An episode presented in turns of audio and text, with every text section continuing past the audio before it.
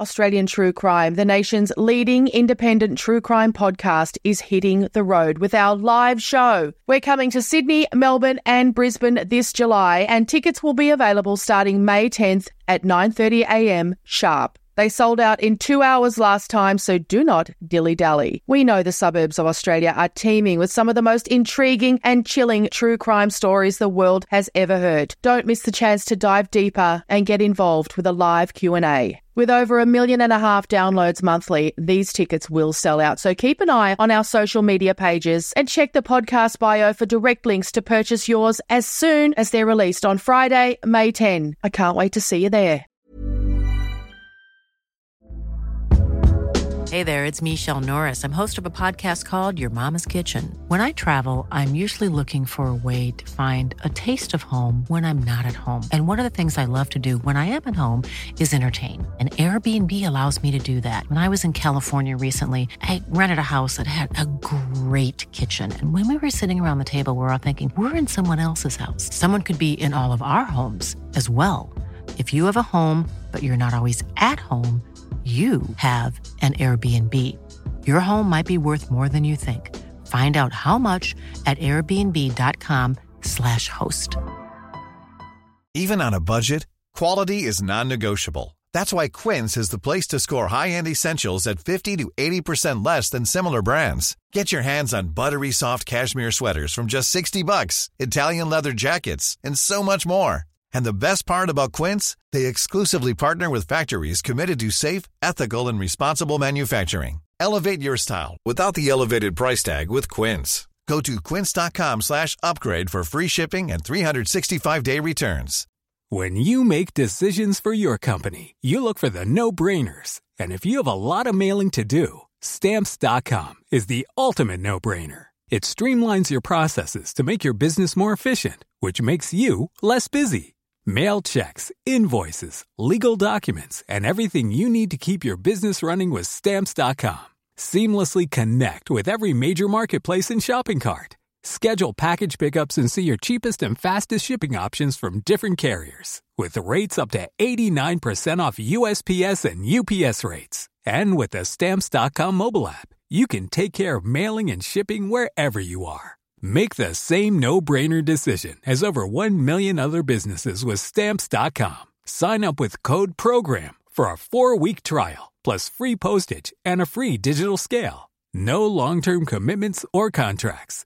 That's stamps.com. Code program.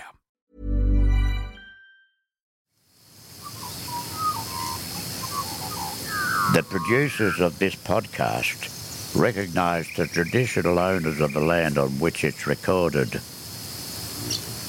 They pay respect to the Aboriginal elders past, present and those emerging. The following podcast contains content of a graphic, violent nature and is not suitable for children. Mum had called me screaming, saying, Jeffrey's on fire. Jeffrey's house is on fire. Jeffrey's on fire. So I just jumped in my car and drove there, and I could hear fire engines behind me or, and in front of me. And I'm like, are they going to my brother's house? That's Corinne Linzell talking about the night the granny flat behind her parents' house in suburban Sydney was engulfed in flames, while her big brother Jeffrey was asleep inside. From the outset, police suspected the fire had been deliberately lit. As Jeffrey Linzell's family and friends gathered around his hospital bed in the days after the fire, attention turned to his volatile, on off relationship with Amanda Zakowski. They realised that although he'd been increasingly withdrawn during the two year relationship and was particularly reluctant to talk about her, he'd shared different things with each of them at different times. And when they put it all together, a very disturbing picture emerged. It seemed as though Jeffrey had been living in an abusive relationship and had been a victim of coercive control and intimate partner violence. Jeffrey Linzell's sister Corinne has learned a lot about the difficulties faced by male victims of coercive control and family violence since that night in 2017. She joins us to talk about that, but we begin by learning more about her big brother Jeff. Jeff. Jeff was the biggest stirrer. So I'm the youngest and I'm the only girl. So there's there's three of us, Jeffrey, Nathan and myself. And Jeff's the oldest. And yeah, just always, always stirring, like typical big brother stuff, right? I always know? wanted a big brother. I always wanted a big brother. Are they great? they, not at the time. No, no, they are. They're actually amazing. Um, you know, there's there's a real sense of like I'm going to stir you, but if anyone picks on you, you yeah. know, that's it. Probably my most memorable moment of Jeff being the, the most absolute biggest stirrer in the world is um he, he had the world's stinkiest feet, like abnormally smelly. And yep. my auntie even tells the story that when he was a baby, even his little booties would smell. wow. So, really, wow. like an actual issue. Um, but anywhere you went, whenever Jeffrey took his socks off, you're just like, oh, gross, put them away. Just, just put them in the laundry. Anyway, one day I came home from dancing and I'd, you know, gotten, gotten out of my dancing clothes and whatnot and I could smell his feet in my room. And I was just oh, like, where are his socks? He's put his socks in my room somewhere because he's an idiot. Anyway, I couldn't find them. I ended up going to bed. I could still smell it. I woke up the next morning to this lump under my head. He'd put his socks in my pillowcase. Oh, so, oh no. so I was like, yeah, typical, typical Jeff. That is magnificent. Obviously, your parents must have been fun as well to have raised three kids with a relationship like that. Yeah, yeah, for sure. Like we are such a close family, and yeah, um, you know, just and and that goes to our extended family as well. You know, I actually often see my cousins in the same light as my siblings. Like we just all grew up together. So yeah, so this just rocked like everyone, um, as you can imagine, just how close we are. Just yeah, all three, like the three of us, the three kids, we were just typical kids, you know, backyard cricket or front yard cricket for us. Um, you know, um, it was back in the day when you could play on the road. On the well. road, car. Yeah, someone just goes car. car. Use the wheelie bins as you know, yeah. as whatever it needed to be, the basketball hoop or the cricket, you know, whatever. Yeah. Um, Jeff was always like our Mr. Music Man. So he just he was a great appreciator of music and had like so much music trivia. Some of it was was real and some of it was stuff that he's made up, but would convince you that it's absolutely real. Yeah, just always educated us on what was good music. And, um, you know, I, I believe that that was a lot of the influence for my other brother who ended up becoming a musician. He's a drummer. Yeah, so he was very influential. He's influential and happy and popular and it sounds to me like um, he was probably really confident and responsible. Like, you know, when you, I was the oldest kid in the neighborhood and you, you become quite responsible. You, you're trusted with the other kids a lot. You're the one that, you know, the mums will go to the shops because they know that you, you've got the kids out the front playing cricket and stuff like that. So you end up sort of really responsible. Nah, yeah, of course, and um, and yeah, he would have like had to have that responsibility, just being the oldest kid in the family as well. You know, both parents were working, so um, that's definitely the yeah. case there. So yeah, um, a lot of fun. Um, actually, this year at his birthday, we we tend to go to the cemetery. Um, for his birthday and at his anniversary. And um, this year for his birthday, we kind of just all gathered and, and mum asked everyone to name like the, the thing that they remember about Jeff. And almost everyone said his laugh. Everyone was just like, you know, he just had a presence and his laugh was contagious and big and just always joyous and just this big. Um, he was one of those people that you were just like sometimes hard to impress, like because he's so cool like yeah. he's got that, you know, I say big, cool big brother. Yeah, yeah. So he's, yeah. he's trying trying to not actually be impressed by something, but then he's just got that that knowing smirk and head nod, and everyone knows his head nod, everyone knows his laugh, and everyone knows his walk. Um, but yeah, I just found it was so warming to hear everyone talk about his laugh, which is great because if you can remember Jeffrey's laugh, then um, that soothes, you know, in so many different ways that pain comes in. You just kind of get Jeff's laugh in your face and and it's better for a split second. Pretty wonderful legacy, isn't it? Mm. So, when did Amanda come into Jeff's life? Oh, look, she was um she came in probably a couple of years before the incident, before Jeff died. So, 2017 is when he died. So, they'd been together a couple of years? Yeah, I reckon well, on and off. Like, so it definitely wasn't um, for a big chunk of time. It was on and off for a couple of years, and I think um, I'd say probably two two years. Um, she never came to anything.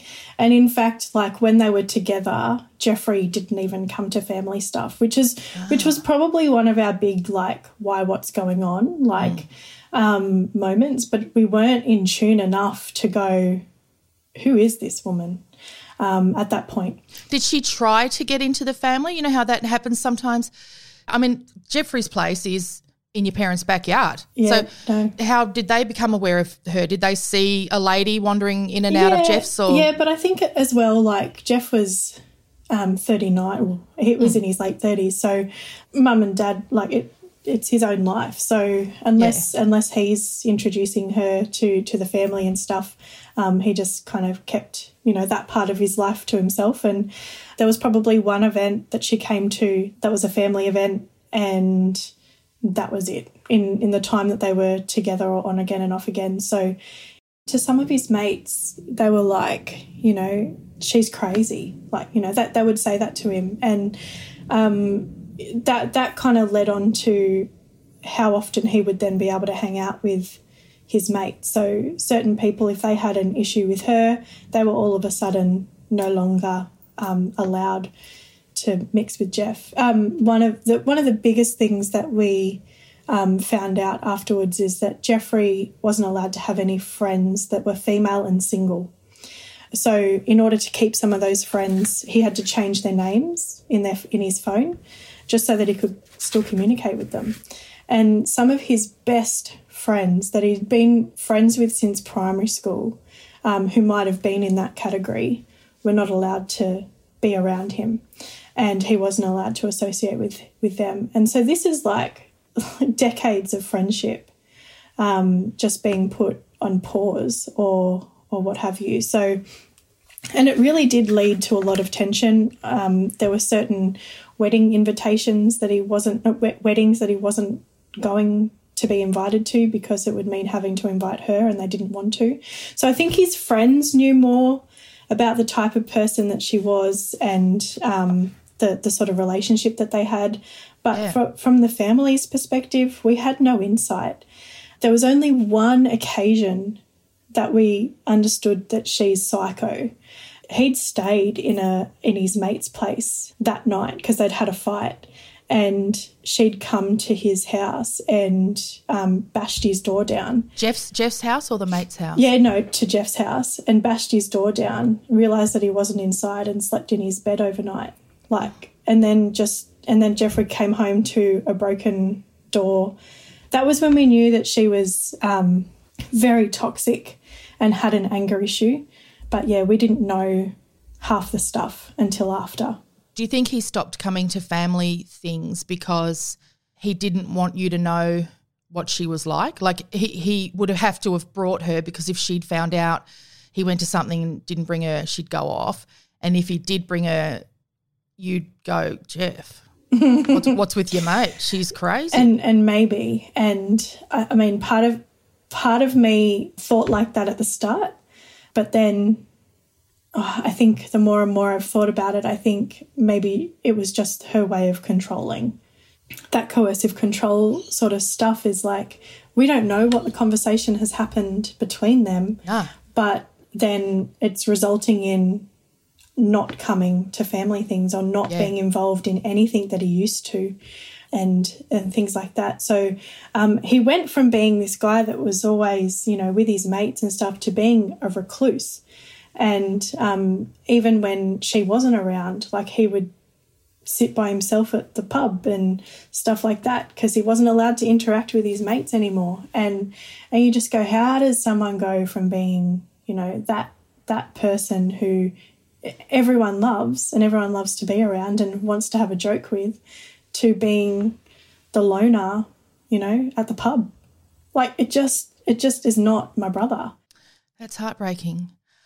Having spoken to his mates and everybody later, do you know of anybody who did bail him up about it? Yeah, yeah. One of a couple of his good mates actually. Um, one of his mates actually even said to him, "I need to take photos um, of your injuries because if this ever kind of turns sour or turns worse, there's evidence." And Jeffrey refused to to have those photos taken. And these were these were mom- this was after moments of um, him having his eye scratched, um, his face gouged, um, because she tried to grab the wheel of his car when he was driving, and um, and he's tried to you know get control of it, and she's just gone psycho in the car, um, and ended up with a facial injury, and then all of a sudden Jeffrey's gone down the coast for for a week or so to recover.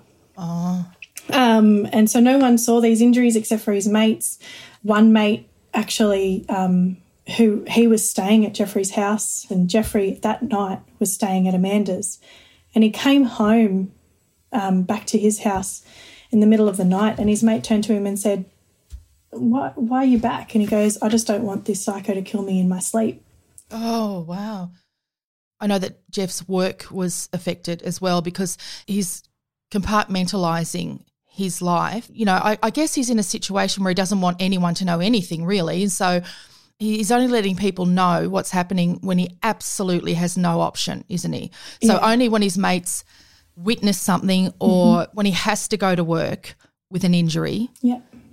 Then he will speak about it. Absolutely. Situations like that, right? So so what happened at work at Harvey Norman? Yeah, so he was the manager of the warehouse mm-hmm. um, down there, and I, I think it was more he he told different people parts of the story. It sounds like a really great working environment and a really supportive um, environment there. Oh, it, it, absolutely was, and he had he had really cool relationships. He'd been working with Harvey Norman for many years, for a couple of decades, I, I reckon, and um, he was um, really well supported. But like he'd told different people different parts of the of the situation, and you know, some people from HR even spoke to him about some of his attendance and stuff, which was just unlike him. Well, that's it. We spent so much time at work, and especially if he'd been there for that long, I guess they they noticed, like you did. I guess you know they knew him so well, and he had such a wonderful personality yeah. that when he started shrinking.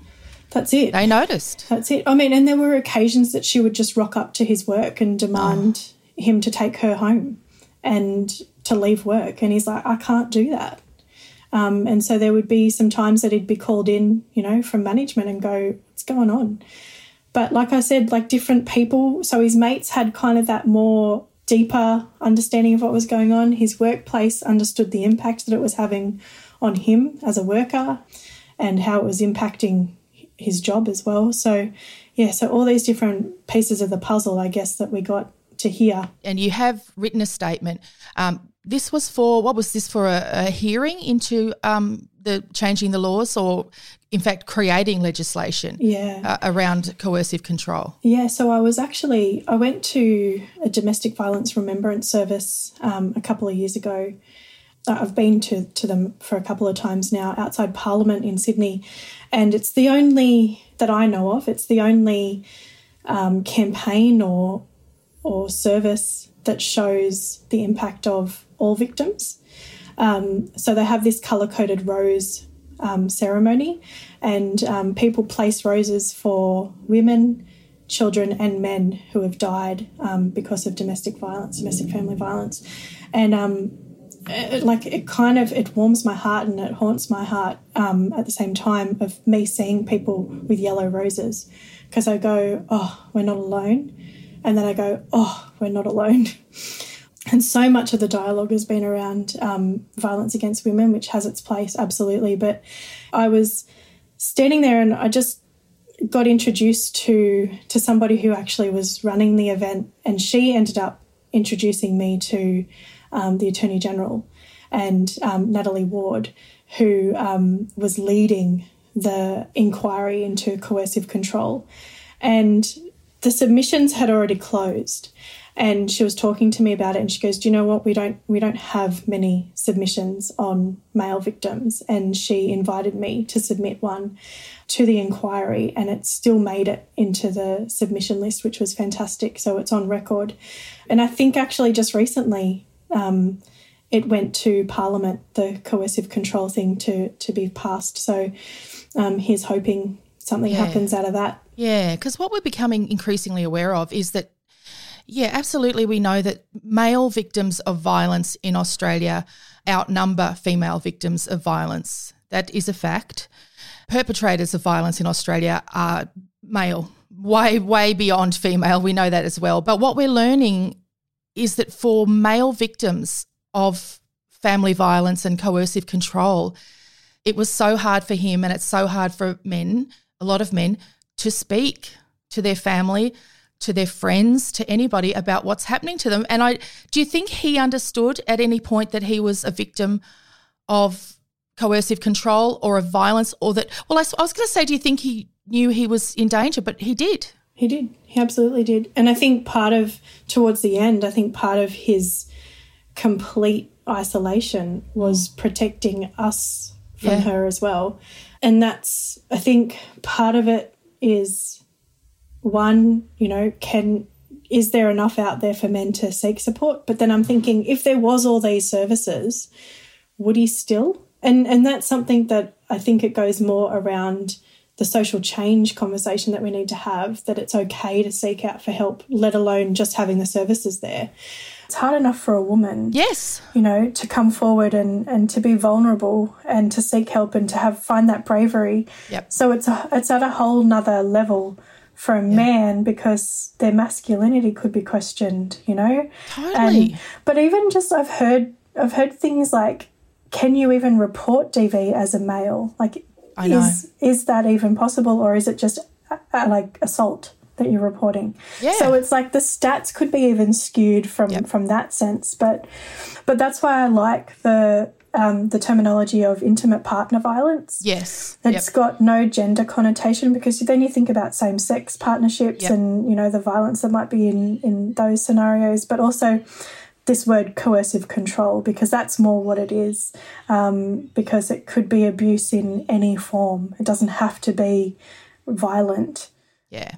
If you feel endangered, take it seriously. If you if someone tells you they feel endangered in their relationship, take them seriously.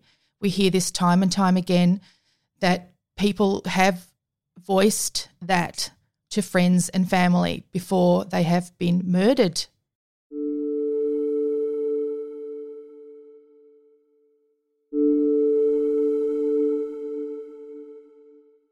Hey, Meshel and Emily. My name is Osna, and last Tuesday I signed up for Australian True Crime Plus. I love you guys a lot, and I just can't wait for all of the extra episodes. Thank you, Osna. We're looking forward to the extra episodes too. Osna is talking about our extra fortnightly uploads on Australian True Crime Plus, and you can join us too by clicking the link in the show notes or visiting us at Apple Podcasts. We'll be starting a special series on forensics soon, featuring Australia's leading scientists talking about real cases. You don't want to miss that. And we also talk back to you if you leave us a voice message like Osna has through another link in the show notes or on our Facebook page. It's next level. It's Australian True Crime Plus.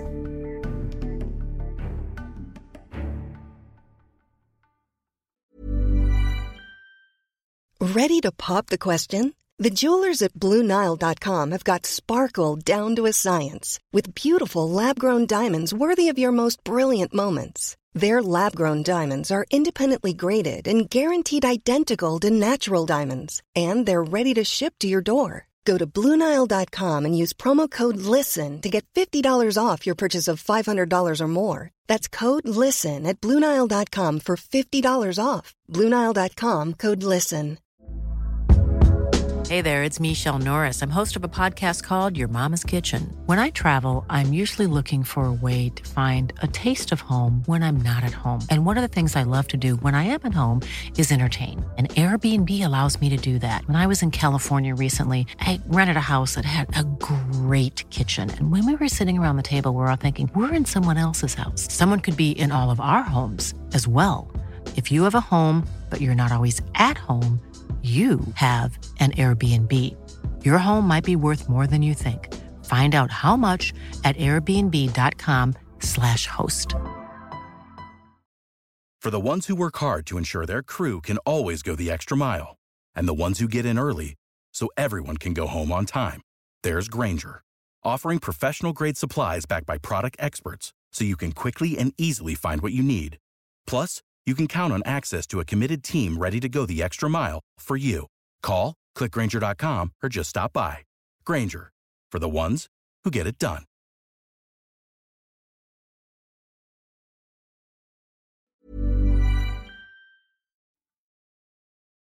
It was probably about one o'clock in the morning um, on the Saturday morning, and um, my mum and dad were alerted to a lot of banging on their window. And um, they woke up and saw that it was the neighbour screaming at them that there's a fire out the back. God. I mean, it's just the worst possible thing to wake up to. They realised that Amanda was in the front yard. Yeah. So my dad had actually had a conversation with her while he was trying to extinguish the flame. Um, with, the, with, the, garden hose. With the garden hose. So mm. he he was asking, "Where's Jeff?" Because his car wasn't there. Mm. So for as you know, all that they knew, Jeff wasn't home, and she was telling them that he wasn't he wasn't in there, he wasn't home. And she told the neighbour that as well, right? She told the, the neighbour that too. And what we found out later, thanks to um, a witness that came forward from Crime Stoppers, actually, um, is that he from across the road saw smoke and fire and came. This is even before my parents were awake and came right up to the back door and tried to go in and see if anyone was in there. And she stopped him and said, There's no one in there. So she's telling everyone Jeff's not in there. He's not in there. Uh, your dad's trying to put the fire out with the hose and yeah. he is noticing what? Yeah. So um, it was just a trickle coming out of the hose. And he had to like put his finger on the the nozzle just to make it spray because it was just trickling and it didn't matter how much he was turning the tap on. And meanwhile your mum's inside ringing triple zero. She's you know obviously trying to get emergency services out there. And then yeah. uh, i can't believe how sensible your parents are. They moved the cars out of mm-hmm. the way yeah. out of the driveway so that the fire engine and that could get as close to the back um, as possible. Yeah, that and also the garage was attached to the granny flat, so they knew that it was just going to catch the garage, mm. so they just didn't want the cars to go up as well. Um, and because at this point the fire was engulfing the whole house, and um, so mum and dad have moved their cars out um, to the front, and that's when dad saw Amanda out the front again in a interesting position. Yeah, can you tell us what that was? Yeah, so she was um, sitting at the uh, water meter, crouched down at the water meter. And that was all part of Dad's statement as well, which then led to an inquiry around that water meter. And um, what they found in the evidence is that the water meter was actually turned only a quarter on. So um, there was some deep investigation around the water tampering that happened.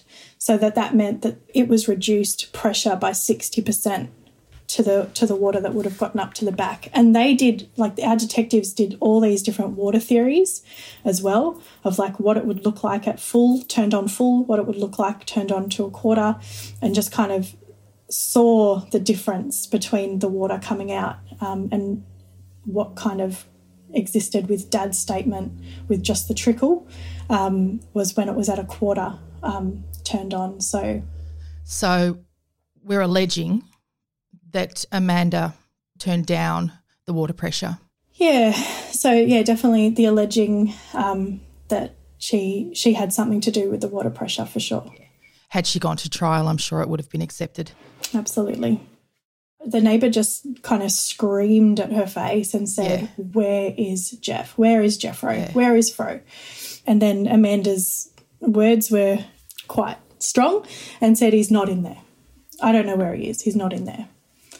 But it was kind of at that point when dad went back up, um, that's when Jeffrey came out of the house and he was um, on fire. And so that's what mum and dad witnessed is their son coming out of this house on fire. And the first thing that they did was get him on the grass and jump on top of him and roll him and try and get him, um, extinguish him. With no water coming out of the Yeah. tap. Um, and was it at that point that, that Amanda fled? Yeah. And it was at exactly that moment that she she went and she went from she went a couple of suburbs away on foot back to her place.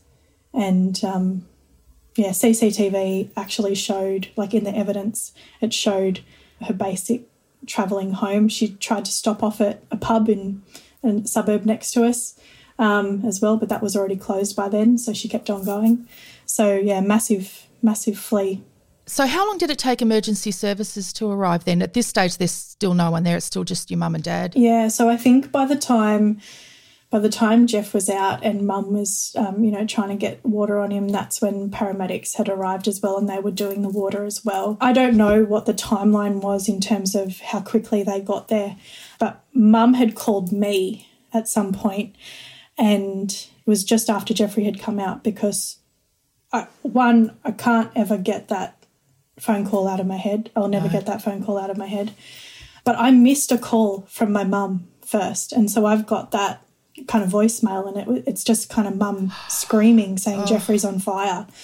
And I was about half an hour away. So I just jumped in my car and drove there, and I could hear fire engines behind me or, and in front of me. And I was in a completely other different part of, you know, Sydney. And I'm like, are they going to my brother's house? Because at this point, I had no idea the extent of the fire. I was ringing my other brother, I was ringing my sister in law, I rang my auntie, just I was ringing everyone on the way just because they all live closer and I knew that um, someone needed to be there. In the end, I got there at the same time as my auntie, um, and we were the first people to arrive that weren't paramedics or fireys. I do believe that the kind of last words that Jeffrey said to mum was enough with the water. Um, so he was in a lot of pain. It was hurting so much that even just the water on on his skin was was hurting. But one of the first responders, one of the police officers, actually got a bravery award or some sort of police recognition award um, for the work that he did on getting some information out of Jeff when he was in that state. And we don't know exactly what those words were. I'm sure we would have heard that if it went to trial, but it was enough to put Jeffrey in his bedroom, which meant that her statement when she said that he might have fallen asleep on the lounge with a cigarette um, meant that there were holes in her story from the start. So um, there were certain things like that that were really key that that police officer really had to fight hard with someone who's in so much agony to get something, some key evidence from from the best witness possible. So yeah. Eventually, they got him into the ambulance. Did you see Jeff before he Um, was? No, so away? they'd actually brought him into mum's to continue treatment. So there was Ah. this kind of fluid that they balm that they had to put on Mm-hmm. him for his all his burns. Um, so they did that at mum's place, which kind of meant that mum's lounge room was actually destroyed by the chemicals that they had to use there as well. Oh. Um, so Jeffrey was inside when I arrived, and um, I, I just wanted to go in and I wasn't allowed in. I was like, that's my family. Um, the copper said to me, Do you know where Amanda is? That was the first thing that I was asked when I got there. And um, I said, immediately, she did this, didn't she? I just knew. I just knew. So no one saw Jeff. Um, we had media there. I'm pretty sure media arrived before the paramedics.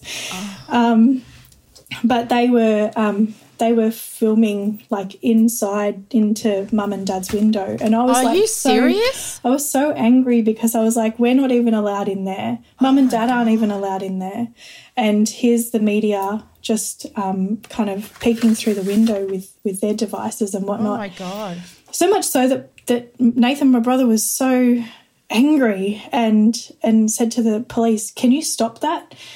And later on, later on, the detectives were so incredible. Our detective said, "What the media can do in in those instances can sometimes support um, our investigation. So we don't worry too much when media's there because they can capture things."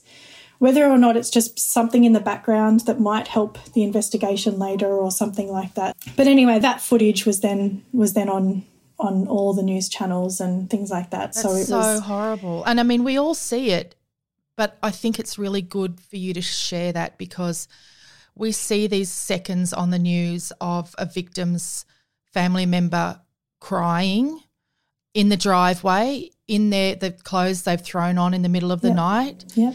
And now that I'm hearing you and seeing you because we're on Zoom, I'm imagining you in that situation and I'm furious yeah. um, because I know you now, you know, and I'm not.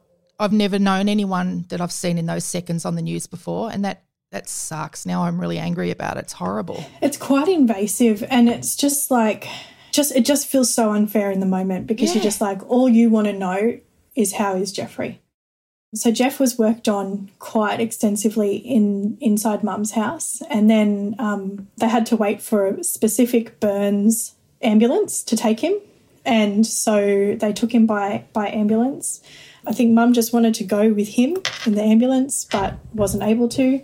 And then in the end, Mum and Dad were triaged, so to speak, to um, to the local police station.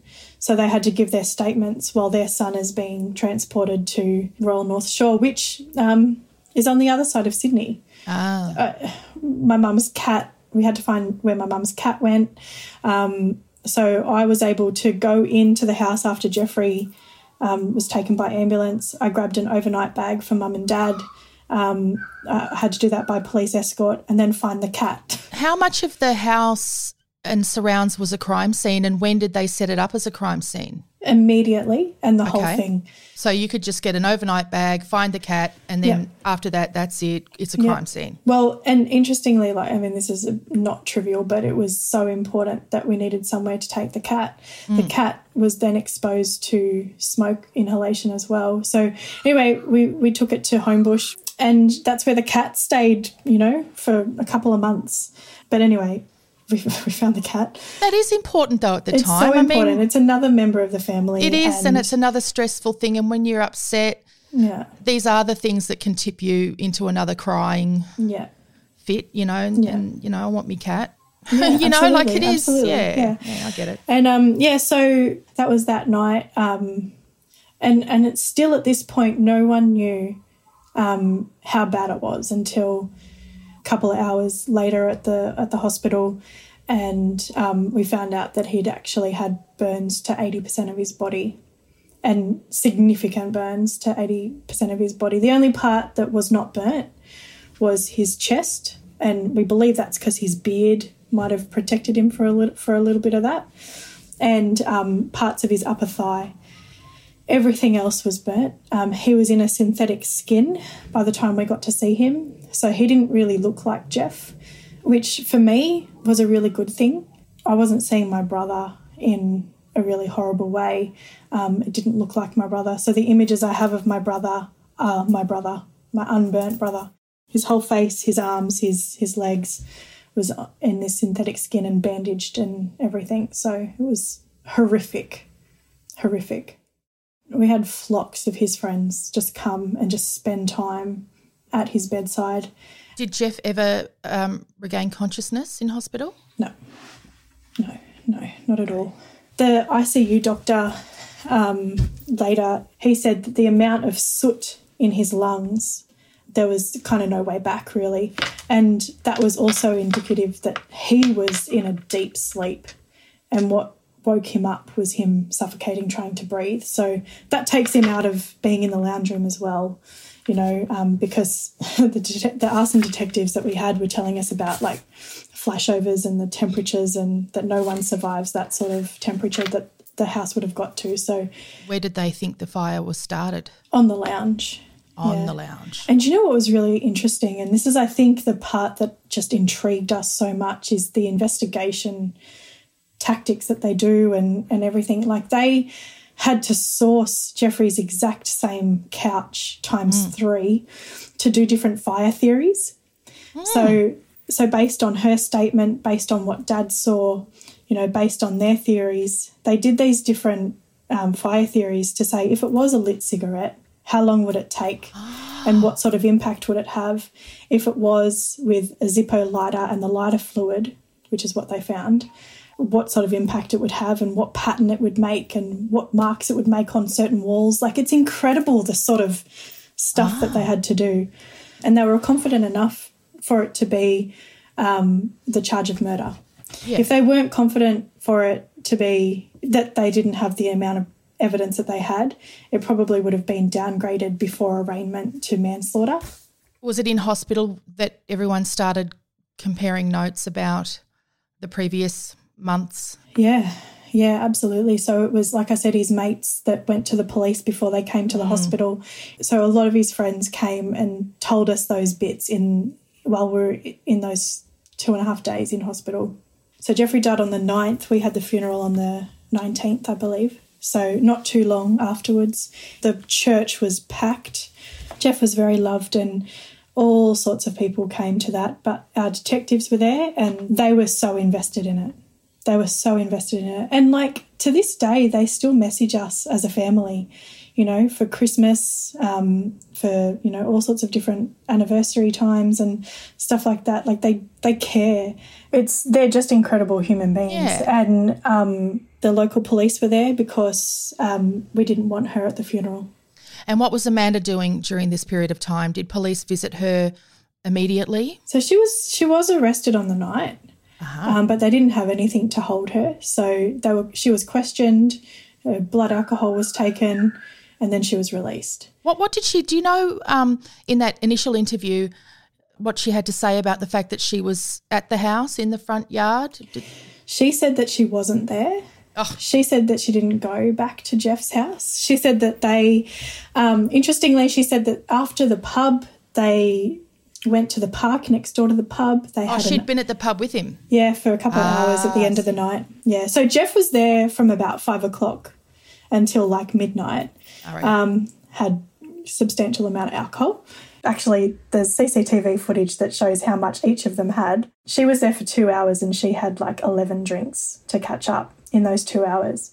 So she was, and she'd told police that she'd had two drinks. So her blood alcohol reading at 10 o'clock the next morning when they had to, to do another reading um, was 0.08 at 10 o'clock the next morning after having two drinks. Yeah, right.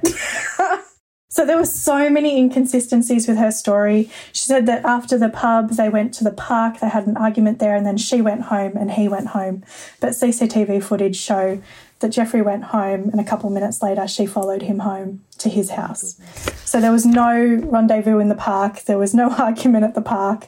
There was no separate ways. No, and there's four witnesses that I've counted during Yeah. our conversation so far Yeah. to her being in the front yard Yeah. of the parents of your parents' house. It's incredible. Yeah. Jeffrey, when Jeffrey came out, in his pants, he had his mobile phone and his car keys. And the phone ended up being a really good source of evidence as well because they were able to pull um, messages. Even if they were deleted, they were still able to pull messages, which included some threats from her. Oh. Some threats, thr- threats of harm to herself, threats of destroying his work car, you know, all those sorts of things. But it, it still took them a, a while, didn't it, to um, to charge Amanda with murder? Yeah, it took about like eight months. And that was hell. That was absolute hell. We didn't know if we would be next. We didn't know what she would do. We didn't know what we would, uh, how we how we would be if we if we bumped into her. Yeah. like it just we just didn't know. And and this is what was really stirring as well. Like if it wasn't you, and it was your loved, like it was your partner, someone that you claim to love, wouldn't you be trying to get in touch with the family to to to give your condolences or to anything like that? So Was she maintaining throughout that eight month period that it, it was an accident? Jeff must have just dropped a cigarette. yeah, she never she never said that it was her. Um, there were a couple of phone interceptions that they heard her say something like, "Oh, I might have dropped a cigarette, it might have been me. At some point in some sort of examination with police, she said something like, If it was me, I didn't mean to hurt him. So, really like convoluted, never committing to anything, but her story changed all the time. Um, she would throw different theories out there, but you know, we had so many people come forward to talk about her and even ex partners of her who had had AVOs against her, one who'd had broken bones from her before, Oh, all really? came forward with evidence. Yeah. We we were confident going into trial. We were so confident. Um, so she was released on bail on the 1st of November 2018. Um, then you had your um, an arraignment and they were set they set the date for the trial to begin in February 2020. Yep. But in uh, January, so just a couple of weeks before the trial was to begin. So tell us about that, the lead up to the trial. I know you said earlier that you were feeling confident, the team was confident, but I mean, by that stage, it's just over two years since you lost Jeff.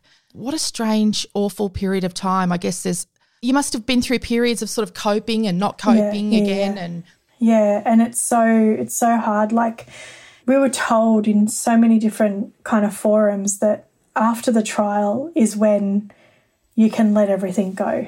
After the trial is when you can completely kind of break, so to speak, because you're holding it together, and the energy that you're getting is because you're fighting for justice and you're fighting for Jeff. So you're confident, you're confident in a kind of a win because you know that the evidence is all there, but you're not confident with the outcome. She pleaded not guilty at the arraignment. So um, she was never, ever admitting fault. So um, had she pleaded guilty, she might have got a lesser sentence as well. But our detectives were so, I guess, truthful with us, and they said she will she will likely get less than double figures. what? For such a brutal murder as yeah, well? for murder and for arson because you can't get be charged on both. Um, so yeah, so it was like you know you just you kind of go. I'm confident in the win, so to speak, but not confident in the sentencing, I guess. And you know what I think about it? Like it was the lead up to it was haunting us because there were the bushfires that were happening. Mm. So fire is such a trigger for all of us, especially for my parents, especially for mum. Like mum can't even have birthday candles on a cake because it's a naked flame, you know, just stuff like that. Like the effect that it's still having and you know smoke any sort of sense of smoke and any fire engine or anything that i drive past i'm triggered. Um, you know it just puts me straight back to the night. And so we're having these bushfires happening you know end of 2019 beginning of 2020 and that was like raising our anxiety and in, in just our trauma um, leading into into our trial. So your nerves are absolutely on edge. Yeah. And you're just waiting for this bloody thing to start.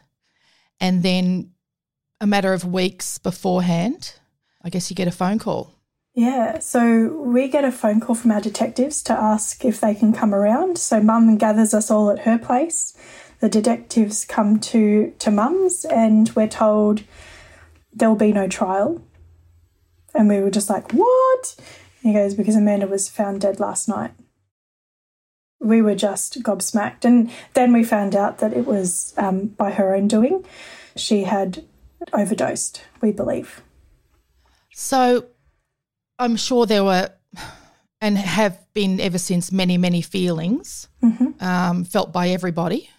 But is there disappointment at her not sort of facing justice or Yeah, is there My- relief or what? My overwhelming feeling is she once again took control. Yes, I understand. Yes. Yep. Okay. She once Yeah. again took control of the outcome. And um, all this energy that we had to fight for justice, where does it go now? And so that's that's part of what I feel. And then I hear from just by being in the homicide victim support group, I hear people who are up to their perpetrators being released on parole. And I have this sense of I never have to experience that. It went to the coroner. Both both her and Jeffrey went to the coroner. Um, and that would have just been like if there was an inquest, it would have been looking at what practices were around, you know, both considerations, and it wouldn't have given us an outcome, so to speak, but it just would have finished it. That kind of it didn't get to the inquest stage, so it was just it was just closed, and that was it. You know, and that only happened last year as well, that it just closed. So every single person um, in that core group and, and in our family have had their own way of dealing with it. Um, and I think more and more it becomes more and more individualized as the time goes by. And, you know, the word coping, I don't know if we've coped very well. um, and but I think as a family we've coped really well. I think as a family we've um, we've gotten a lot closer. Um, we now do family dinners every week and Yeah. stuff like that. And we didn't do family dinners before, and just pivoted some priorities, I guess, for for what's really important. Do your parents still live in the same house? They do, they do. Yeah, it's What happened um, to the granny flat? yeah. So um, for a long time, it was just his stairs going up to the house and nothing. So imagine how haunting that is. So mum had to keep her blind closed and stuff like that because she just couldn't see it. But there was, you know, asbestos and all sorts of things. So um, it's been treated, and actually only recently, like only a couple of weeks ago, did it finally get completed. We've put it put a garage back up there and stuff like that, and we'll just try and honour Jeff in in a space there. But Is the did the lemon tree survive? it did. It was probably one of it was Good probably, cat. It was probably one of the only things that survived Good the cat, fire. Doobie. Yeah. So good, so good. And um, Mum said from the very beginning um, that she doesn't want to move because there's there's more happy memories in that place than sad memories. And and he didn't die there. And that's the other thing is he died in hospital. So the only other thing that survived the fire was um, Jeff's cricket bag, which had his full cricket kit in it. And there was like the handle of the cricket bat sticking out. So that was all smoke damaged, but his mates restored it for us. Oh, Yeah, so we've got a couple of things that we just hold on to, which is which is Jeff's and yeah. that, that cricket bag is one of them. I feel like moving on kind of implies that we're leaving them behind. But I think like it's just one word different, but moving through. yeah. I think moving through life means that that person can accompany you in however way you need them to, and that's how I've chosen to to get through.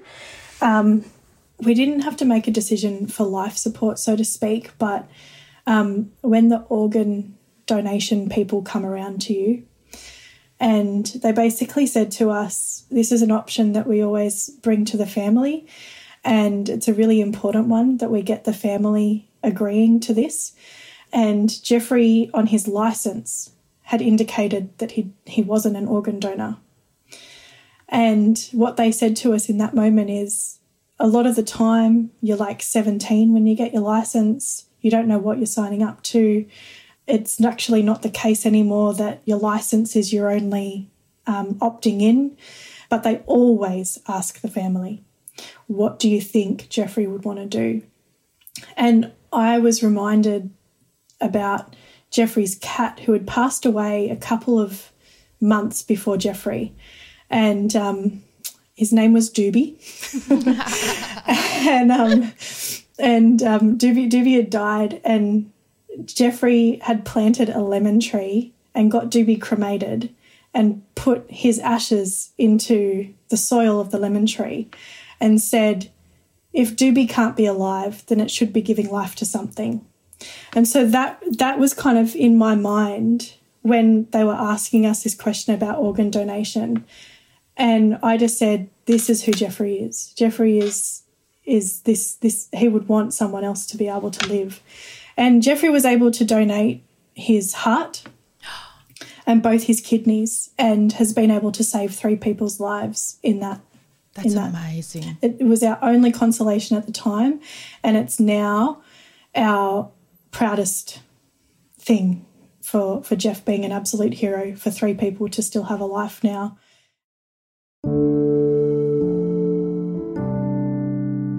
Thank you to our guest, Corinne Linzell, and to the Homicide Victim Support Group of New South Wales for helping us to get in touch with each other. You can find out more about organ donation at donatelife.gov.au. But if you want to become an organ and tissue donor, the most important thing to do is make your wishes clear to your family. Have the conversation today. Thank you for downloading this episode of Australian True Crime. We'll be back next week. And thank you for downloading this episode of Australian True Crime, recorded at a Hub Australia media studio, hubaustralia.com. Find the workspace that's right for you. This has been another Smart Fella production in conjunction with the ACAST Creator Network.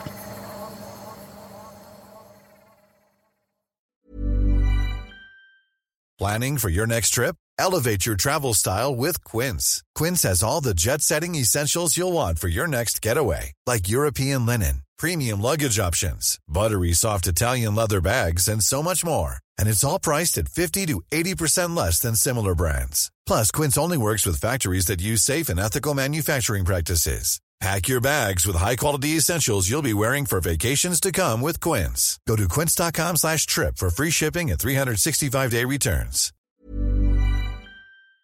Australian True Crime, the nation's leading independent true crime podcast, is hitting the road with our live show. We're coming to Sydney, Melbourne, and Brisbane this July, and tickets will be available starting May 10th at 9:30 a.m. sharp. They sold out in two hours last time, so do not dilly dally. We know the suburbs of Australia are teeming with some of the most intriguing and chilling true crime stories the world has ever heard. Don't miss the chance to dive deeper and get involved with a live Q&A. With over a million and a half downloads monthly, these tickets will sell out. So keep an eye on our social media pages and check the podcast bio for direct links to purchase yours as soon as they're released on Friday, May 10. I can't wait to see you there.